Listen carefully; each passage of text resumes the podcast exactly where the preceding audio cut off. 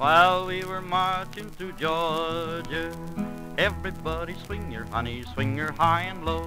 The Allemande left for the old left hand, around the ring you go. A grand old right to left walk on your heel and toe. Promenade that pretty gal to Georgia. At the close of the Civil War, things were difficult in Georgia. Civil government was holding on by a thread, and the implementation of Reconstruction under Washington, D.C. was causing anger and stress all over the state. Well, you know, duh, we learned that in high school. One of the first steps President Johnson took was to put James Johnson in place as provisional governor. To Joe Brown, the governor who saw the state through the war, it was clear which way the wind blew, and he resigned shortly after. Johnson, the president, had three requirements for a state to fulfill before re entering the Union rescind the secession ordinance, abandon their war debt, and free their slaves. Governor Johnson called for a constitutional convention to be attended only by people that had not yet been pardoned for being part of the Confederate government. Erasing the debt was difficult because so many Georgians had bought war bonds that would now be useless and the convention left open the possibility, the very, very distant possibility, of compensation for freed slaves. And one other thing, they had to ratify the 13th Amendment. Neither slavery nor involuntary servitude, except as punishment for crime whereof the party shall have been duly convicted, shall exist within the United States or any place subject to their jurisdiction. And with that, Georgia was a state again. Members of Congress were elected, and Charles Jenkins was elected governor. With the new Constitution, slavery was abolished. The state of Georgia was declared to ever remain a member of the American Union, the people thereof a part of the American nation. And no law that subverted the United States Constitution would have any binding force. Confederate money had disappeared and United States dollars were being circulated.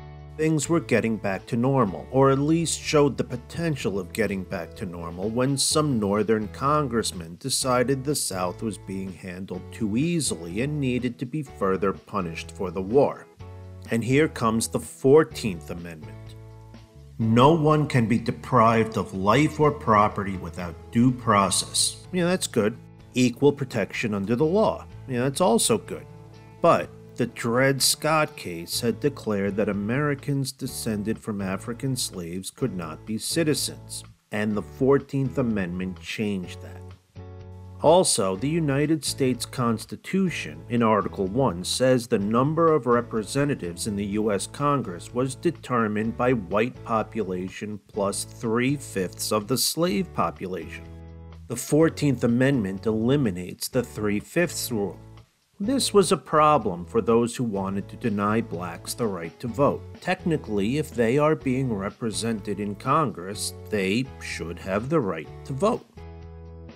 Lastly, the 14th Amendment gives Congress the right to expel or refuse to seat elected officials who had participated in insurrection. If you read the news, you've definitely heard this come up, and this was a problem when Alexander Stephens was appointed to the Senate. When he arrived, they refused to let him take a seat. Eventually, in 1872, an amnesty was passed to cover all but the most senior Confederates, which mostly eliminated that problem. All the Confederate states except Tennessee rejected the 14th Amendment. They protested they were being treated unfairly because, honestly, they were. Georgia had done everything President Johnson required to rejoin the Union and was again a state. It wasn't right for the federal government to impose a new condition for rejoining the Union after the other three had already been fulfilled. In 1867, mostly due to the pushback on the 14th Amendment, the former Confederate states were divided into military districts and the Army came back. General John Pope was placed over the 3rd District, which included Georgia. Boards were formed to ensure that blacks were legally registered to vote. In Georgia, 95,000 white people were registered to vote and 93,000 blacks. You can imagine how that would make some people nervous. The following election, Rufus Bullock was elected governor. Mm, that's who this episode is about, by the way.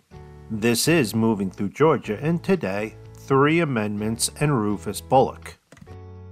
And yes, the 14th Amendment was ratified, and with Bullock's election and the amendment ratified, the troops withdrew and Georgia was back in the Union again. One major stumbling block was 29 blacks who had been elected to the State House of Representatives and 9 to the Senate. All but 4 were eventually expelled and replaced with whites. Bullock pointed out those expulsions and some growing violence from the Ku Klux Klan when he requested for the military to return yet again and for the federal government to take a heavier hand in Georgia politics. And if that's not difficult enough, at this point the Congress takes up the issue of the 15th Amendment, another amendment aimed at the South. The rights of citizens of the United States to vote shall not be denied or abridged by the United States or by any state on account of race, color, or previous condition of servitude. So the 13th Amendment freed the slaves, the 14th Amendment made them citizens, and the 15th Amendment guaranteed them the right to vote. In 1869, Grant was elected with no help from Georgia. Its U.S. representatives had been expelled from the House, its senators had not been seated. It was hard to tell if Georgia was part of the Union again or not. And if it wasn't, who knew when the Congress would stop adding conditions to rejoin? Now, it's alleged in a book by our old friend E. Merton Coulter, who we haven't heard from in a while, that Bullock was behind the rejection of the amendment and held up allowing the black state representatives and senators to return to office. He wanted the attention of Washington, D.C., and he got what he wanted when the Army returned. Georgia was once again under a military appointee, General Alfred Terry, the black candidates were readmitted to the state legislature, and 22 whites who had been responsible for purging them were themselves expelled. Needless to say, Bullock was not Georgia's most popular governor. Rufus Bullock was born in 1834 in New York. He got married and moved to Augusta to work for a railroad company.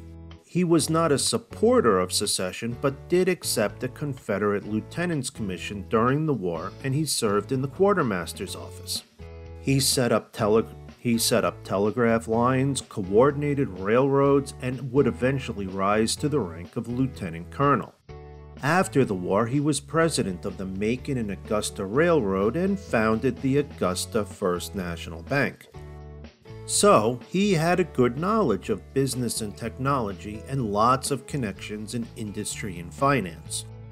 While he was governor, his business connections would bring new industry to Georgia, and he would move the state capital from Milledgeville to a city with better access to the railroads, Atlanta.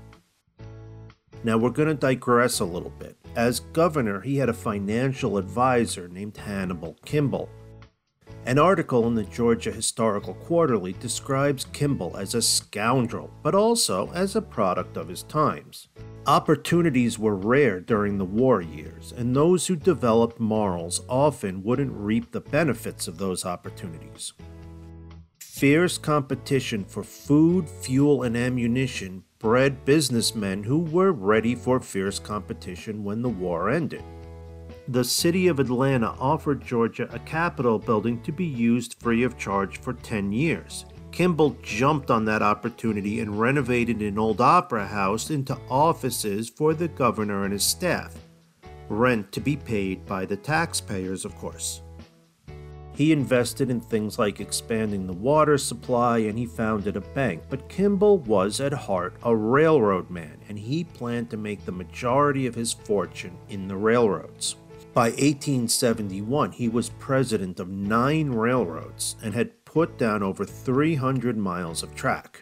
He also built the Kimball House, a 16 story, 500 room hotel built for the height of elegance that was the first building in Atlanta to have elevators and central heating. Kimball also cut corners, used influence, talked to a lot of friends, and made some kind of questionable deals, and Bullock's political enemies would trumpet those as high crimes to anyone who would listen. Word spread that Kimball was getting rich at the expense of the taxpayers. He was, and that Bullock was coming along for the ride. He was. Kimball rose to power and wealth, but those rumors began dragging him down. Eventually, businesses would stop working with him. All those rumors of corruption had badly damaged his reputation, and his fortunes began to sink. Now, this surprised me. Kimball's fortunes really took a downturn in 1871, and that was because of the Chicago fire.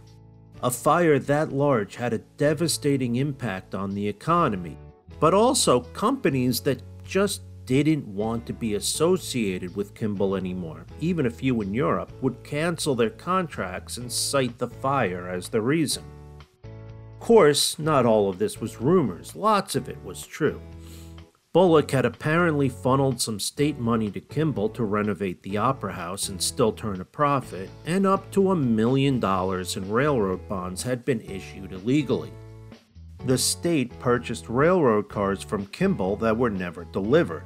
It was alleged that some of his more lucrative contracts were won through bribery. As Kimball's crimes were found out, Bullock took the blame as well.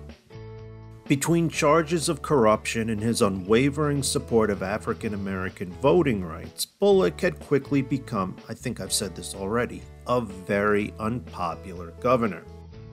Talk of impeachment was everywhere, and in 1871, Governor Bullock resigned and left the state. One Atlanta paper said, Guilt drove him from the office which he obtained by fraud and which he has disgraced by crime.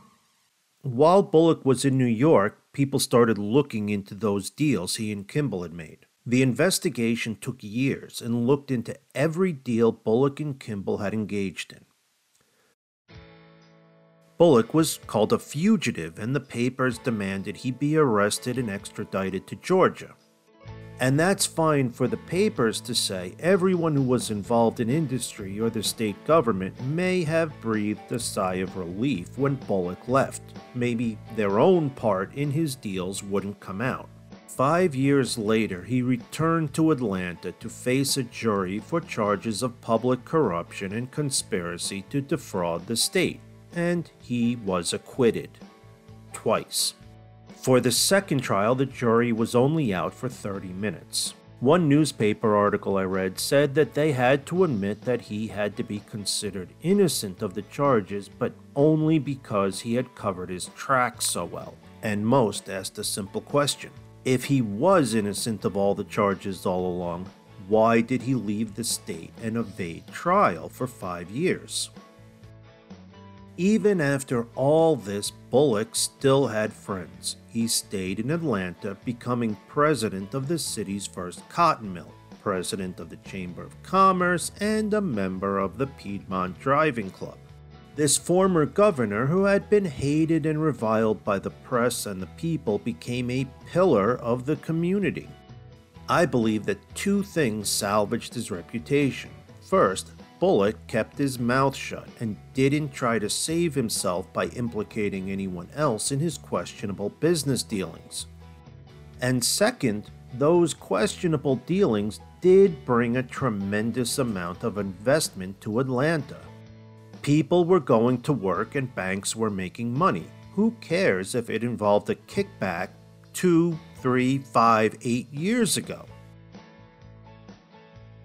Bullock returned to his home state of New York in 1903 and died in 1907. The Atlanta Constitution, re- remember how he had obtained his office by fraud and disgraced it by crime? Well, the Atlanta Constitution came up with Few Georgians, whether by birth or adoption, did more real good for the state than he.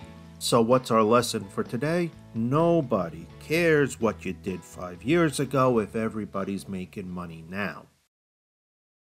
Now, this is moving through Georgia, and I'm not asking for money. All I'm asking is for you to give me five stars on whatever podcast app you listen on. It really does move us up the charts and helps get this podcast out to more people. If you have any questions, comments, or shady business tips, I'm definitely down. Moving through Georgia at gmail.com. Remember Hannibal Kimball? Well, he was rehabilitated as well. After going nearly broke and being threatened with years of litigation in Georgia, he managed to make a living in New England. In 1880, he also returned to Atlanta. He was not only back, he was running for mayor. He was defeated, but it was close. Kimball then put together the International Cotton Exposition, which exhibited for visitors not only the latest advances in textile technology, but all Georgia industries. Hundreds of thousands of people packed the exposition and the city of Atlanta and its 500 room hotel. He became a hero for making Georgia the head of industrialization in the post Reconstruction South. Another scoundrel whose reputation was washed clean with lots and lots of money.